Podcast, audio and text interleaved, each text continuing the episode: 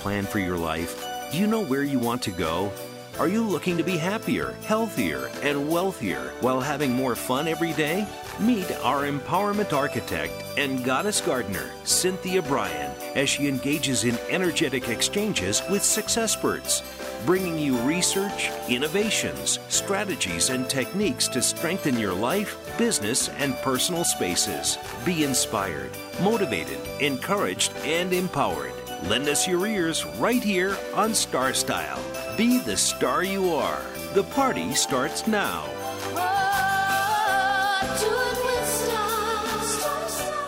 Well, that's me, the Empowerment Architect. I'm Cynthia Bryan, your goddess gardener. Welcome to our Power Hour here. This is the informational playground called Star Style Be the Star You Are. It's brought to the airwaves under the auspices of Be the Star You Are charity. And we come to you live every Wednesday, 4 to 5 p.m. Pacific on the Voice America Network. This is the Empowerment Channel. So we hope that you will sit back, relax, and get inspired and motivated. Today's show, of course, Valentine's is around the corner. So I'm going to be giving you a little bit of history about Valentine's Day, who he was, why was he a saint, why do we celebrate love and romance. And you can find out more just coming right up. Also, did you know that a poor credit report can prevent you from getting a job, buying a car? or moving up in life, it's so important to be financially literate. It's actually critical. So, we will talk about uh, that kind of information and how you can be financially literate coming up in segment two. And life and love began in a garden. So, love is not only in the air, it's actually growing in your backyard. You'll discover the benefits of your personalized organic love potion number nine and be blessed with the beauty and seeds of the season in segment three. So, just stick around with us and we will be giving you all of that information. The miracle moment for today is brought to you by Be the Star You Are charity. The website is bethestaryouare.org, bethestaryouare.org. And this is from Euripides. The beauty of the season will grow wherever seeds of love are planted. And since this is our love show, that is our quote for the day. So hang on to that because love does make the world go round. And probably the most important love is going to be the love of yourself because when you love yourself, you'll have the energy, the enthusiasm, the excitement, and the time to love others.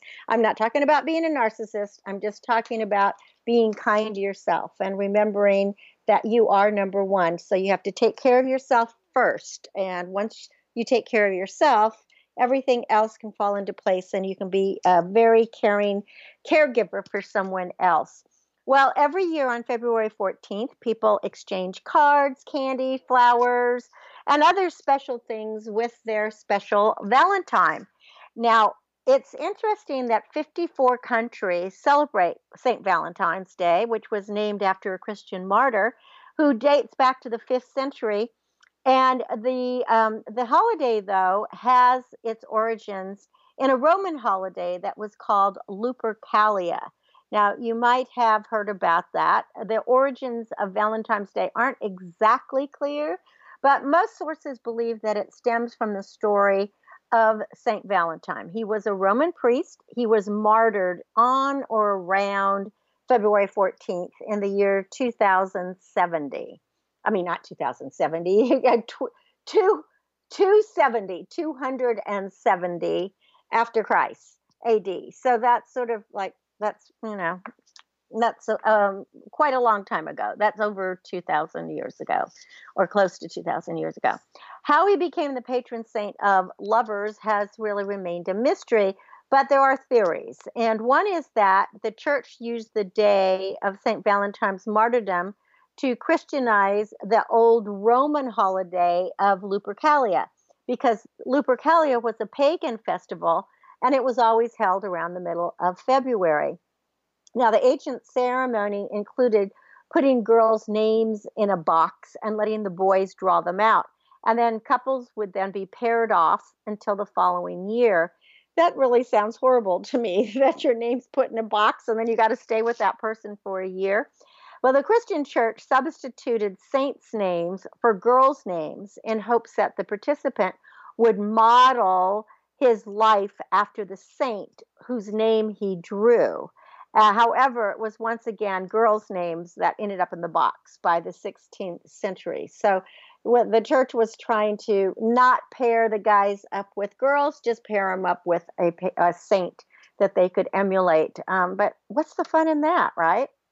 Eventually, the custom of sending anonymous cards or messages to those that we admired became the accepted way of celebrating Valentine's Day. And there was an increase in interest in Valentine's Day, first in the United States in the mid 19th century, and then Canada followed. And then early versions of Valentine cards fashioned out of satin and lace and ornamented with flowers and ribbons and images of, of uh, cupids and angels and birds. They started appearing in England in the 1880s. So the symbols, as we know, of Valentine's Day have become hearts, and the colors are normally red and pink. Uh, the flowers are normally roses, and images and statues of cupids and Cupid with the bow and arrow. Those are all supposed to symbolize the feeling of romance and love on Valentine's Day. Now, Cupid is usually portrayed as this little small winged figure with a bow and arrow. I always looked, thought it was a Cupid was like a baby angel. You know, they always seem like these little round, bucolic, I don't know, creatures. And in mythology, Cupid uses his arrow to strike the hearts of people. And Cupid supposedly they call him a he, so I guess he it's a male. And people who fall in love are sometimes said to be struck by Cupid's arrow. So Valentine's Day focuses on love, romance, appreciation, and friendship. Of course, I do know people who have served one another their divorce papers on Valentine's Day. Now, St. Valentine's Day, it was, I mean, St. Valentine, the actual person, the man, was officially known as Saint Valentine of Rome, and he was a third century Roman saint celebrated in the Catholic religion. Um, that's celebrated on the 14th. And he was associated with courtly love. There's not a whole lot known about Valentine's life, whether or not the stories involve two different state, uh, saints by the same name. That's possible.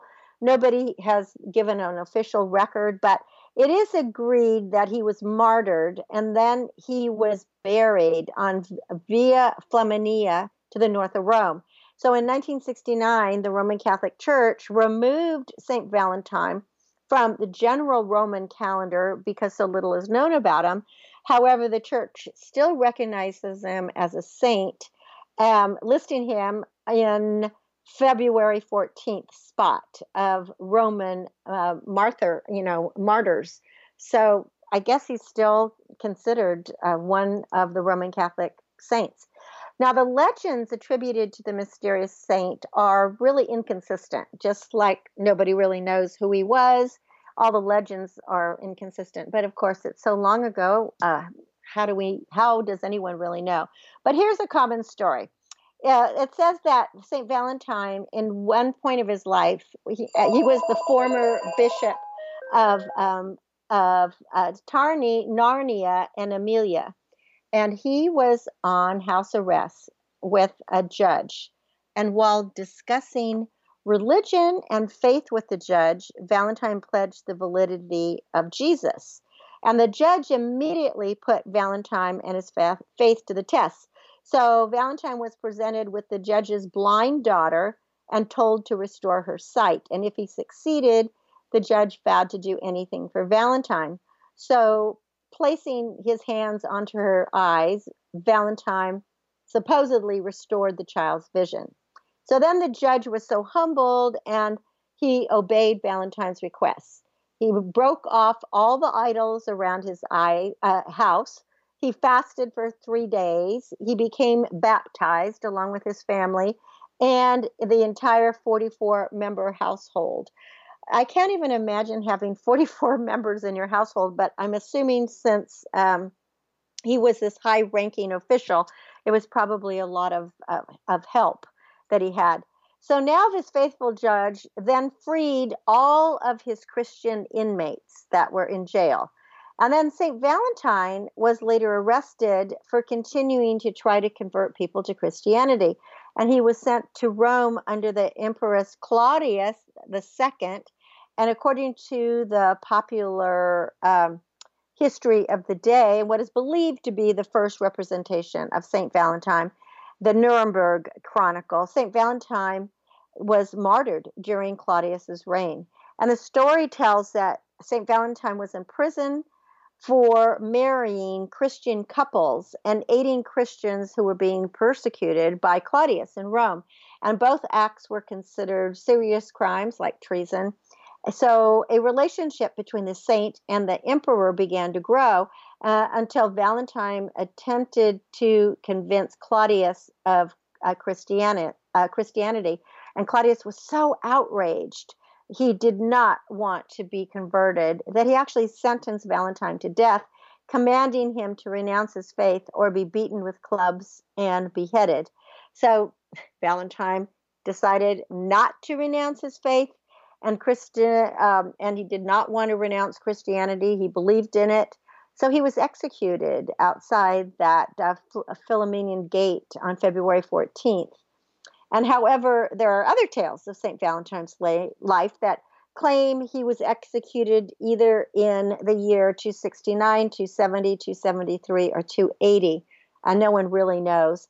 And then there's other depictions of Valentine's arrest that say that he was secret, that he secretly was marrying couples so that husbands wouldn't have to go to war. I like that idea. I mean, because there were always wars and they were always deadly.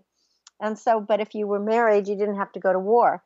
Another variation of the legend says that St. Valentine refused to sacrifice to pagan gods. So he was imprisoned, and while imprisoned, he healed the jailer's blind daughter. Now, that sounds like another riff on the judge's daughter. But on his day of uh, execution, he left the girl a note and he signed it, Your Valentine.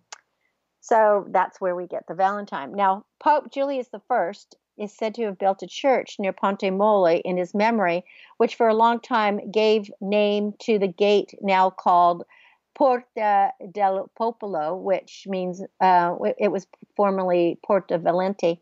So the romantic nature of Valentine's Day may have derived actually during the Middle Ages when it was believed that birds paired couples in mid February. And according to the English 18th century antiquarian Alban Butler and Francis Douce, Valentine's Day was most likely created to overpower any pagan holidays.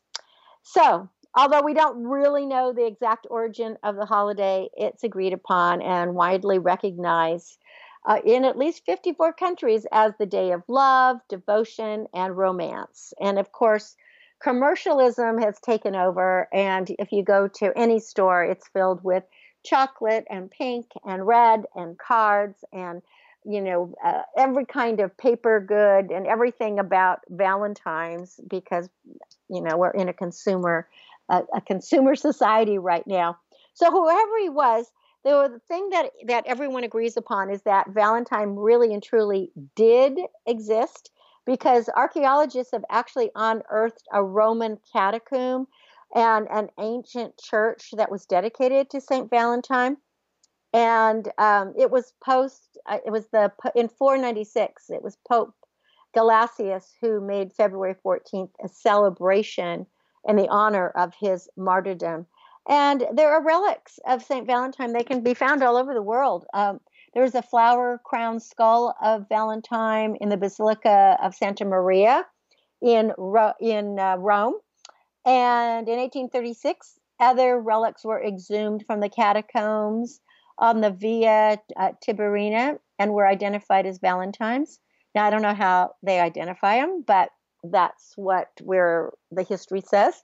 And then they were transported for a special, a special mass and dedicated to young people and to everyone who was in love. And um, Father John Spratt in 1836 supposedly received a gift from Pope Gregory XVI. in a little vessel, and it was red, and it was supposedly St. Valentine's blood. And this gift now stands in Whitefriar Street Church in Dublin, Ireland, uh, because John Spratt was an Irish priest. So there are other alleged relics were found in Prague in the Church of St. Peter and Paul. They've also been found in Poland in St. Mary's Assumption Church. Um, they've been found in France and also in Vienna, uh, in Malta, as well as in Scotland. So, in any case, St. Valentine is the patron saint of couples in love. It's, but he's also the patron saint of beekeepers and of people who have epilepsy or faint. And he really is um, supposed to be the patron for happy love, young people, and travelers. So you'll usually see him represented with birds and roses, and we celebrate him on the 14th. So that's kind of exciting. Now, on the 14th, I just want to give a couple of notes if you have pets, because uh, it's such a sweet time of year.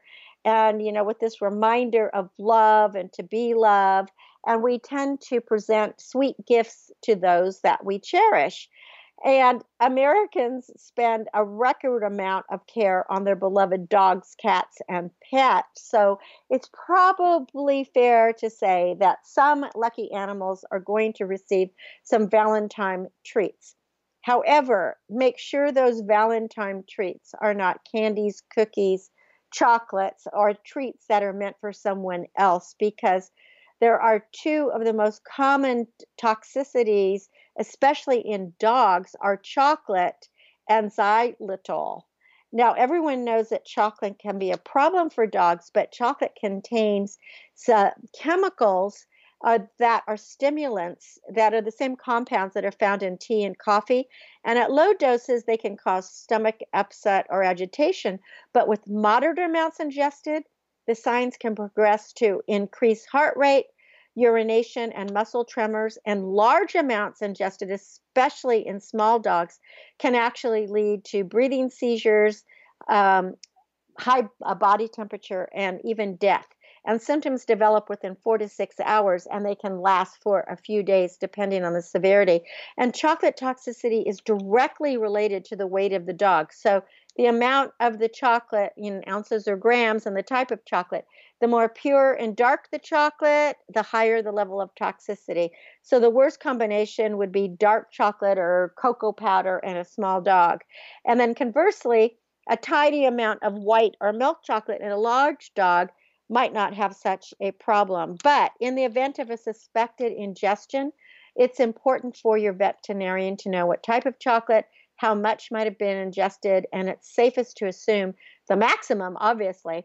And in most cases, it is recommended to get your dog or your cat or your animal to the vet as soon as possible to induce vomiting and remove any chocolate that's not yet absorbed. And then the sugar substitute, um, xylitol, is um, found in you know a lot of products like gum and toothpaste and peanut butter. And although it has great benefits for humans, it's like an antibacterial, it can help with osteoporosis. In dogs and cats and animals, it is it is potentially fatal. It causes a huge response of insulin to release from the pancreas, and then that results in a sudden life-threatening level of low blood sugar as well as delayed liver tissue destruction and the mechanism for liver destru- destruction is not known, but it occurs eight to out, eight to twelve hours after ingestion. So it's really important to, if your animal gets even a small piece of like orbit chewing gum, uh, to get them to the veterinarian or the veterinary hospital immediately because that could be the matter of life and death. And sometimes the vet will induce vomiting if they think that the ingestion has occurred within two hours. And there's probably more treatment that will be necessary. Well, that's uh, all for Happy Valentine's Day and a little bit of background, and also something that is good for our pets. So we can show our pets lots of love, but just give them pet treats, nothing that is for humans. You're listening to Cynthia Bryan. This is Star Style Be the Star You Are. When we come back, We'll be talking about financial literacy, and we're coming to you live on the Voice America Network. During the break, you can check out our website at cynthiabryan.com. We'll be right back.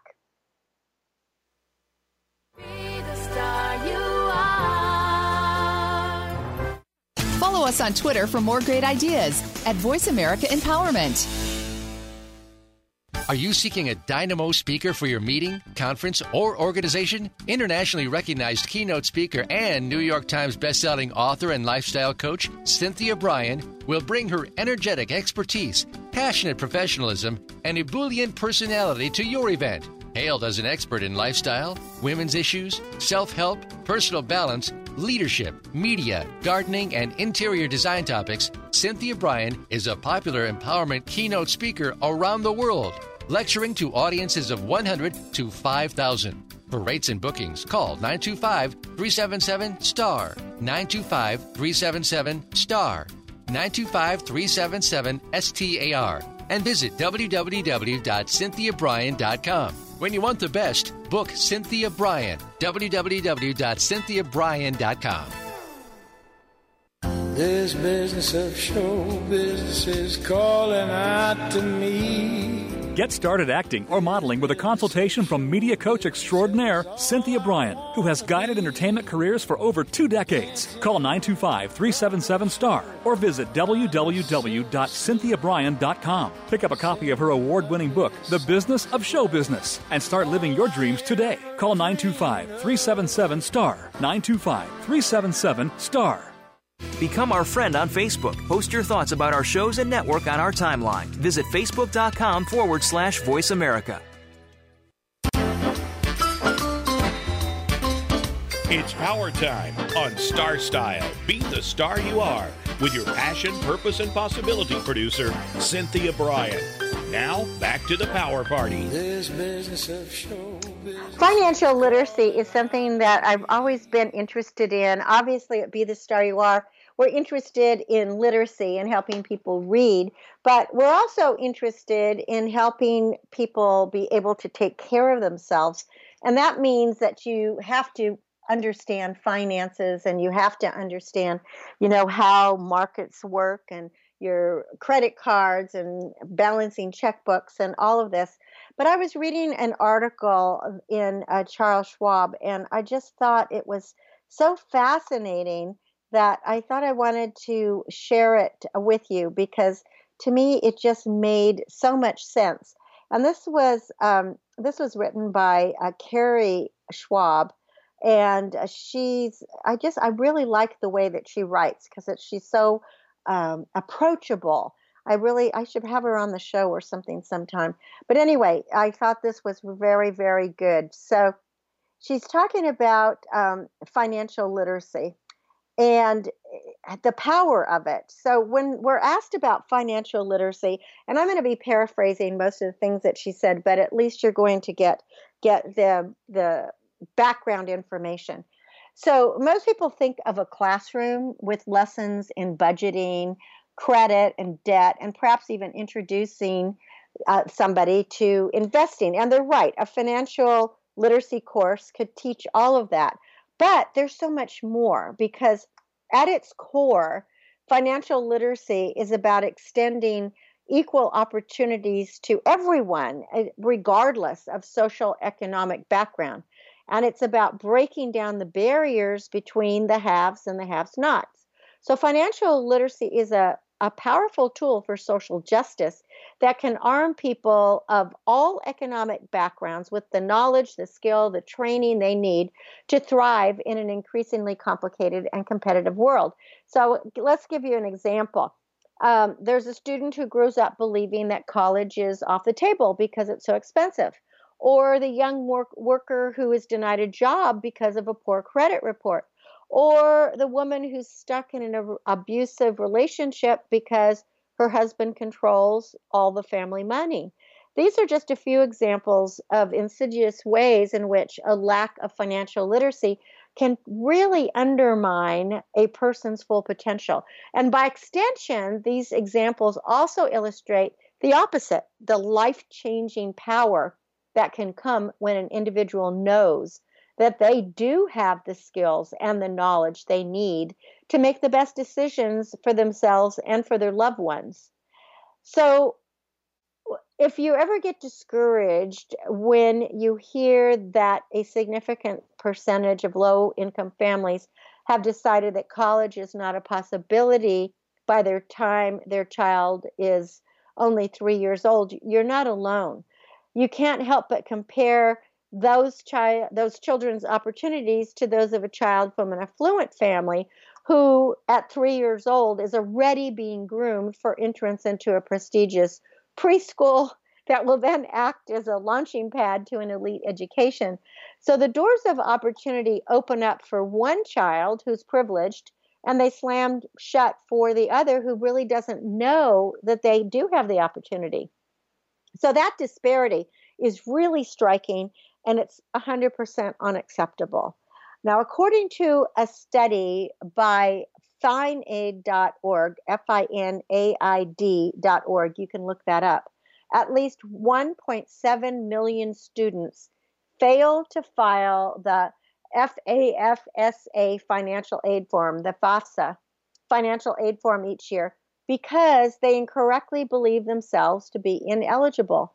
Now, others get in over their heads with debt. I mean, if you read about the debt that people who go to college, that these young people are carrying, some never get to pay it off. And it means so much for their future. I mean, it's great to have an education, but if you're just saddled with debt, that's just horrendous because it's the interest rates just keep piling on and you can never get out from under it. So, not understanding the size or the time frame for payments can be disastrous. And in the worst case of all, almost 4 million students a year drop out of school without graduated.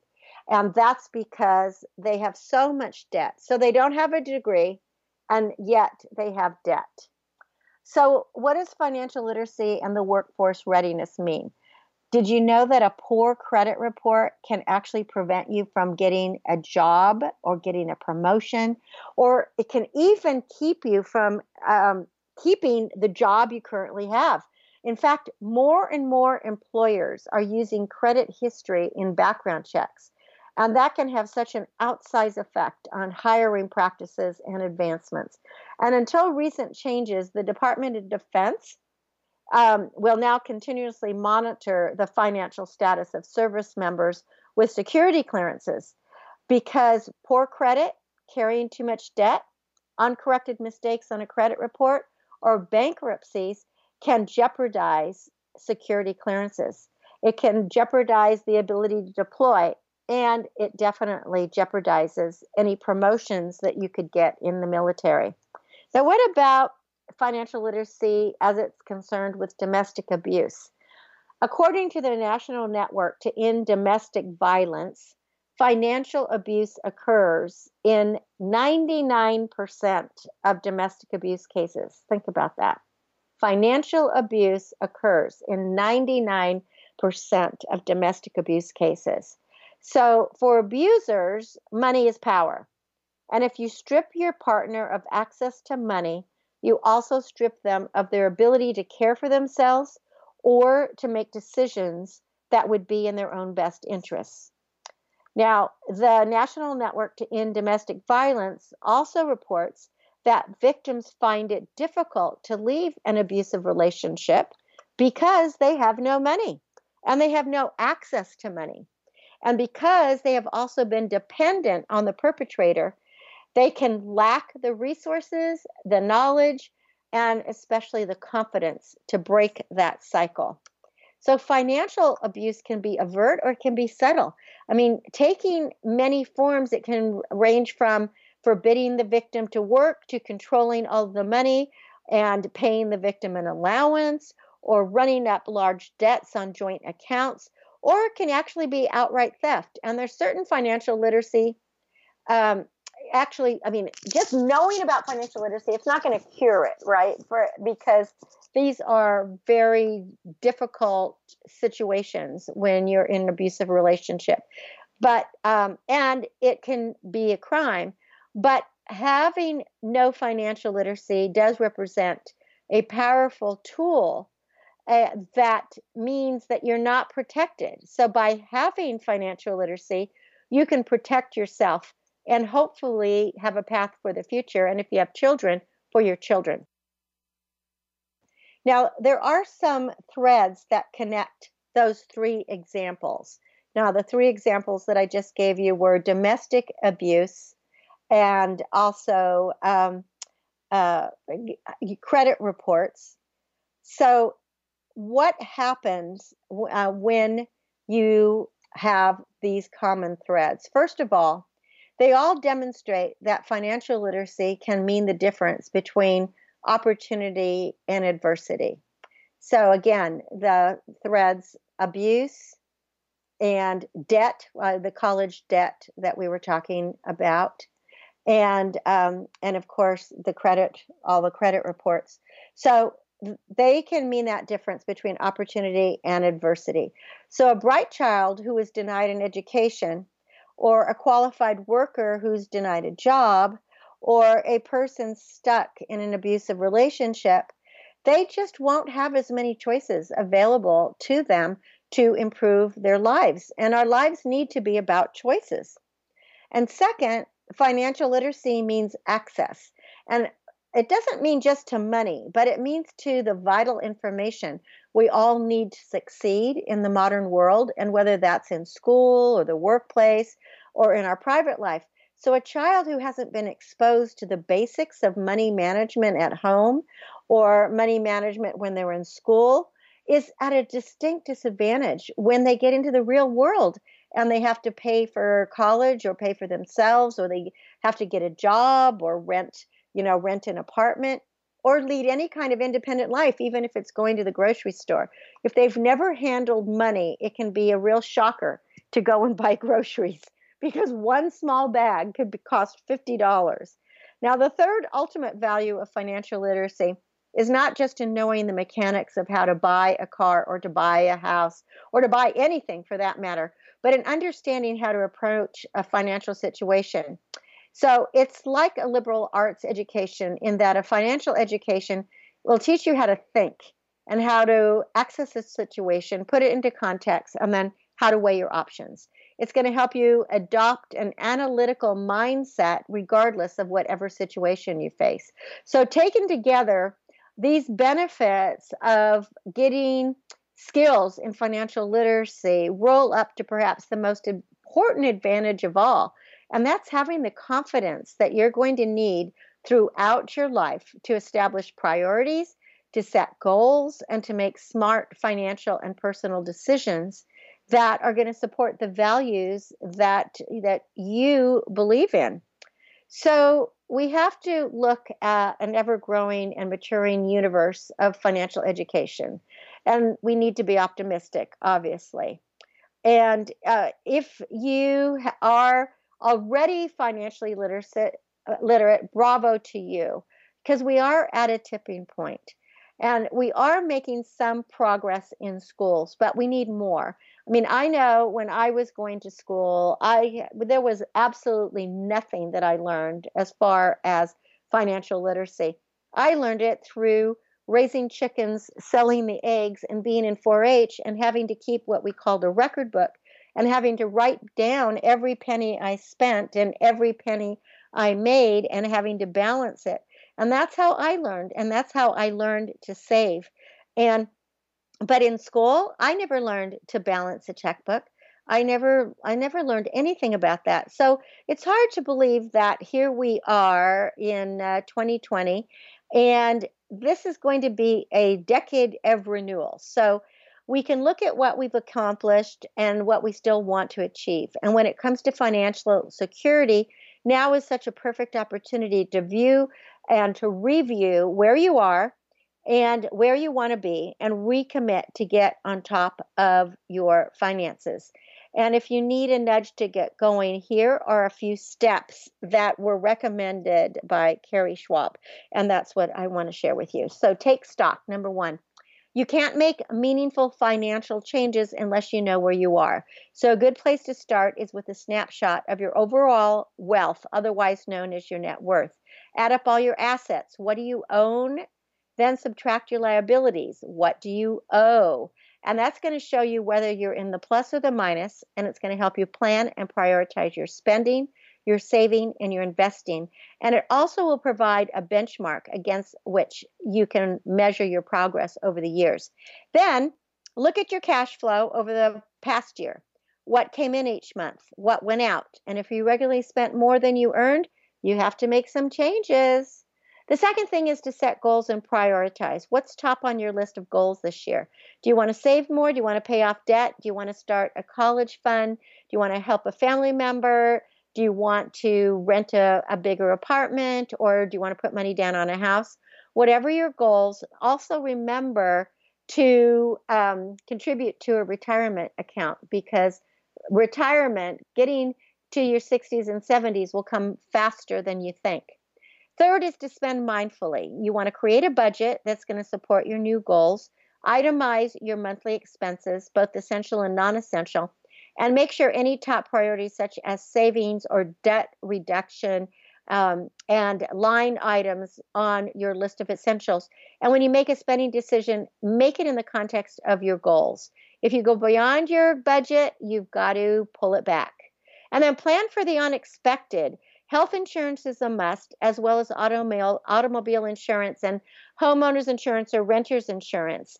And you might want to consider life disability depending on your circumstances, but you have to have an emergency fund, and that should cover three to six months of essential expenses.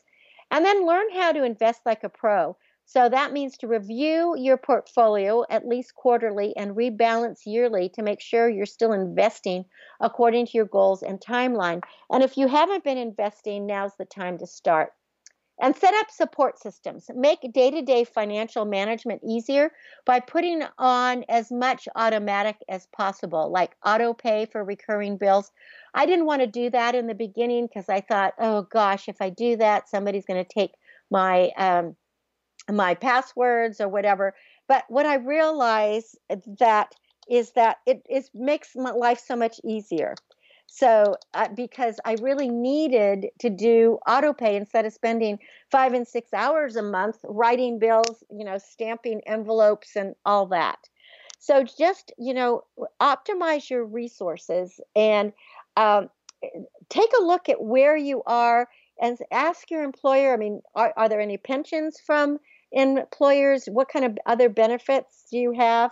It's a good idea to review this with your employer if you're employed. If you need more reinforcement, you might want to set up a quarterly meeting with a financial advisor or a financial professional. And then also think about your legacy. You know, that means like an estate plan. Especially when you're young, we never think about those things. Um, and it doesn't have to be complex, but everybody needs to have a simple will, especially if you need to appoint a guardian for minor children. And you know, we're immortal when we're young. We never think we're anything's going to happen to us. But however, accidents happen and people die young. So a small will, letting um, somebody know how you want your assets, even if it's a few hundred dollars, where you want it to go, will really help. And open up communication with spouses, partners, and anyone else so that you can share your priorities, your budget, your documents, so that people in your family are on board and willing to do their part. And then finally, you have to stay involved because if you don't stay involved with these other all the things that I've just told you, none of these steps are going to work. So make these the steps that Carrie outlined part of the foundation for your future and for this year. And then you'll have some good financial management. And if you have children, start talking to your kids about money and about money management. So um, you can find more information if you just want to check on, um, you know, finance things at schwab.com, fidelity.com, there's Merrill Lynch. There's many different financial advisors out there, but stay with the big ones because you know they're not a scam. So when we come back from break, we're going to go into the garden because love was born there. You're listening to Cynthia Brian. This is Star Style Be the Star You Are. We will be back, so please stay with me. Hang in there with me. Be the star you are. The star Change your world. Change your life. VoiceAmericaEmpowerment.com. Business Bites. Here's Cynthia Brian. Are you passionate about who you are and what you do? And if not, why not? People who are using their passion to run their businesses are happier. They're more fun loving, they have less stress, and they are more excited about life. Do you know how to turn your passions into profits? First of all, write down what you love to do in life and don't worry if it seems crazy or impossible. Dream the dream, write the plan, eliminate the naysayers in your life. All you need is one honest, supportive person Go into action to get the skills you need and believe in yourself and all the possibilities. If you're having fun, others will too. And with enough patience, courage, and perseverance, the profits will come rolling in and you'll feel alive because you've discovered your passion. Remember, you're the star of your own performance. Turn your passions into profits. I'm Cynthia Brian with another business bite from Star Style. For more information, visit cynthiabrian.com. Cynthia Brian, B R I A N. This business of show business is calling out to me. Get started acting or modeling with a consultation from media coach extraordinaire Cynthia Brian, who has guided entertainment careers for over two decades. Call 925 377 STAR or visit www.cynthiabrian.com. Pick up a copy of her award winning book, The Business of Show Business, and start living your dreams today. Call 925 377 STAR. 925 377 STAR. Are you seeking a dynamo speaker for your meeting, conference, or organization? Internationally recognized keynote speaker and New York Times bestselling author and lifestyle coach Cynthia Brian will bring her energetic expertise, passionate professionalism, and ebullient personality to your event. Hailed as an expert in lifestyle, women's issues, self help, personal balance, leadership, media, gardening, and interior design topics, Cynthia Brian is a popular empowerment keynote speaker around the world, lecturing to audiences of 100 to 5,000. For rates and bookings, call 925 377 STAR, 925 377 STAR, 925 377 STAR, and visit www.cynthiabrian.com. When you want the best, book Cynthia Brian. www.cynthiabrian.com. It's power time on Star Style. Be the star you are with your passion, purpose, and possibility producer, Cynthia Brian. Now, back to the power party. This business of show business is calling out to me. And we are back. And uh, you know that love grows in a garden, right? Well, you're listening to Cynthia Brian, the goddess gardener. I have been writing for over 12 years um, a column called Digging Deep with Cynthia Brian. And so over the years, readers have uh, started calling me the goddess gardener. So now that's what I'm known, and that's uh, one of my books is uh, growing with the goddess gardener. And actually, it's going to be a series if I ever get the time to write books two through nine, but I'm sure they're coming. Well, we are in the month of February, which derives from the Latin word februa, which means to cleanse. Now, I talked to you about Valentine at the top of the hour, um, but the Romans feted Februalia, which was a month long purification and atonement festival annually occurring during the wettest and dreariest days of the year, which was February. And in California, February is usually opening the floodgates of rain with weather that's overcast and cold. Uh, however, this year it is not dreary and gray. This year, the entire month so far has been sunny.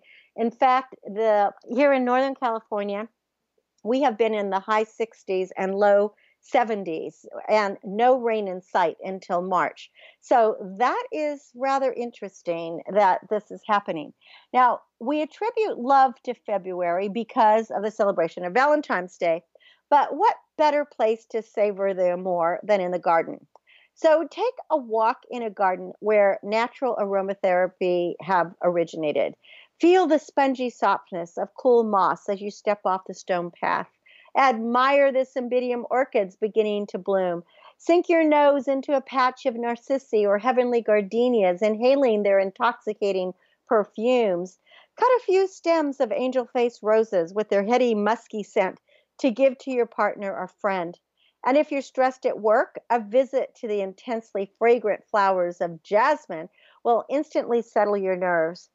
If indigestion is bothering you after meals, I have a remedy for that too. Munch on peppermint leaves with your lunch. If your children need to focus more on homework, or maybe you need to focus more, just make a sachet of grapefruit peels, eucalyptus leaves, and rosemary sprigs. They all will promote concentration. Take a big sniff, and that helps you think. Are you having trouble sleeping at night? Pick a stem of fresh lavender. Roll the leaves and the flowers between your palms and breathe in the vapors. And all of these delightful therapies are available in the February landscape. Now, one of the season's wondrous, luscious gifts is the orange. Its folk name is love fruit because the orange is sweet and sensuous. Now, the orange warms your heart, restores your sense of humor, and it brings out your brighter personality. Just try it, see if that works for you. And when you need a boost of confidence before an interview, a presentation, or an audition, smell the peels from any citrus, but especially from orange and lemon. Like right now, I have my glass of water in front of me, as I always do for my radio shows. I usually have water or tea. And I always have um, peels of oranges, lemons, tangerines or other citrus in it because it makes it not only gives me confidence, but it just wakes me up. Now, if you're feeling depressed or sad, you can inhale inhale the peels because orange peels work as a moon a mood, not a moon, a mood elevator, and it restores that sunny disposition that you want. And even if the weather is really dismal, every time I hike up my hill to pick a navel orange, I am renewed and refreshed with that sweet, tangy juice. Oranges offer a concentrated vitamin C shower and that pollinates a dampened spirit. Oranges and tangerines are definitely my elixirs. I have finally my tangerines were blooming and uh, with just the, it was the tree was loaded this year, and I've just now finished my last tangerine, and I think there've been tangerines from August on the tree. But now the oranges are ripe, so I'm so happy and I cook with them. I use the leaves, the rinds, the piths in tea, as well as the flowers in salads. And I love creating sachets. And you can also toss the peels in your bath water. If your muscles are aching after a hard day's work, that really works too. Now, since we have more time to dream indoors about gardening this month and probably until spring, than actually going outside, it's like the perfect month to do like the Romans Clear the clutter, cleanse your body, mind, and soul, and tidy your garden in anticipation of spring. So you could peruse some garden books and catalogs, make a list of what you want to sow for your family's enjoyment. And when you start growing fresh, healthy food, you're going to be showing your heart some love while saving trips to the grocery store. Oh, yes, I forgot to mention February is Heart Health Month. So experience some increased vitamins uh, flavor and color while munching from your private Garden of Eden. So definitely stock up on oranges, and uh, you will get that extra that extra jolt of vitamin C.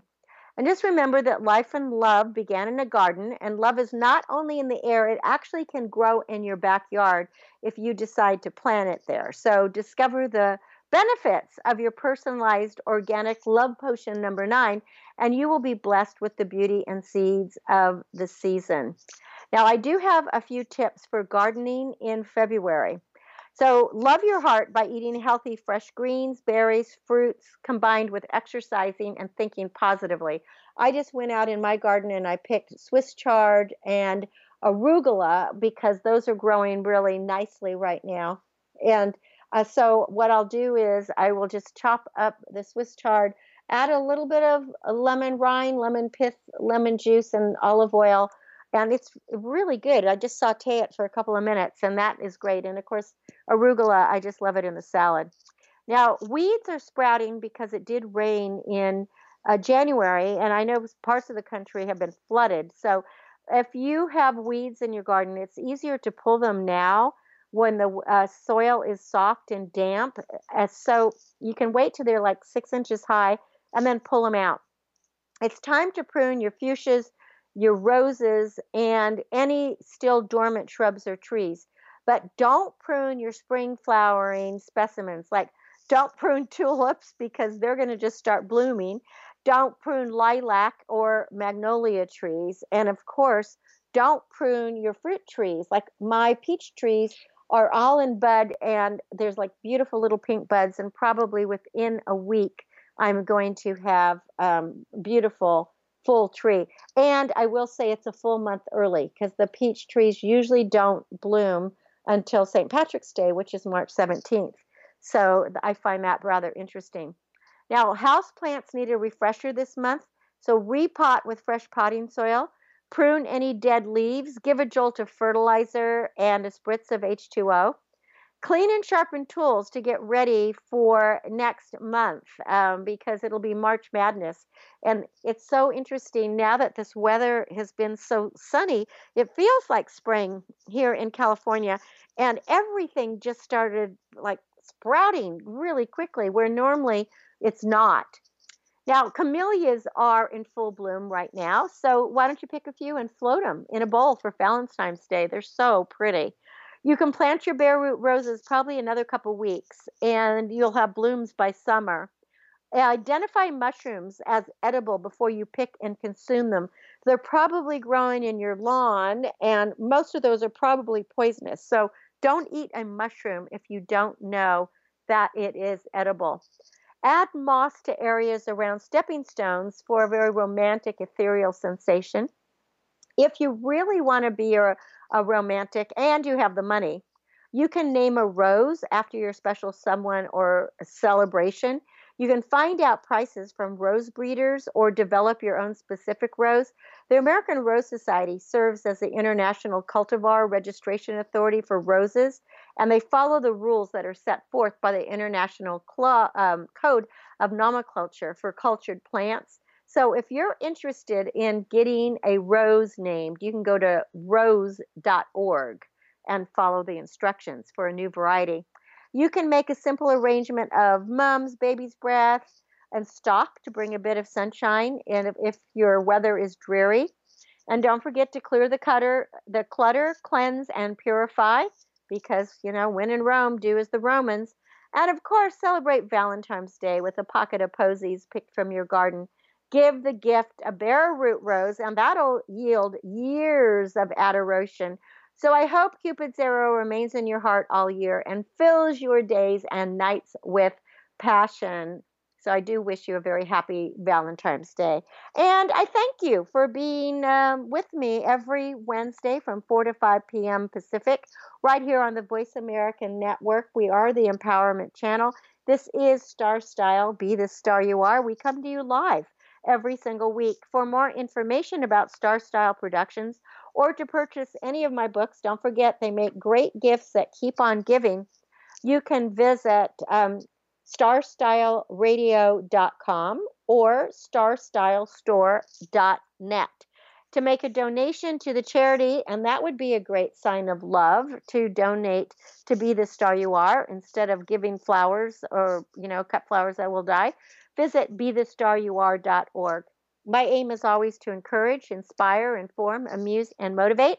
See beyond your physical being and know you are already the star you dreamed of becoming. Cherish the past, dream of the future, and celebrate every moment of your life. And until we celebrate again next week on Wednesday from 4 to 5 p.m., remember that love always wins, kindness always prevails, and smiles will keep us happy. My name is Cynthia Brian for Star Style. I thank you and encourage you to be the star you are. Be your unapologetically authentic self. Have a marvelous week. Dream, create, inspire, make a difference, and may Cupid shine on you and point his arrow in your direction. And may you have the love that you deserve and desire. Thanks for joining me. Be the star you are. The star you are.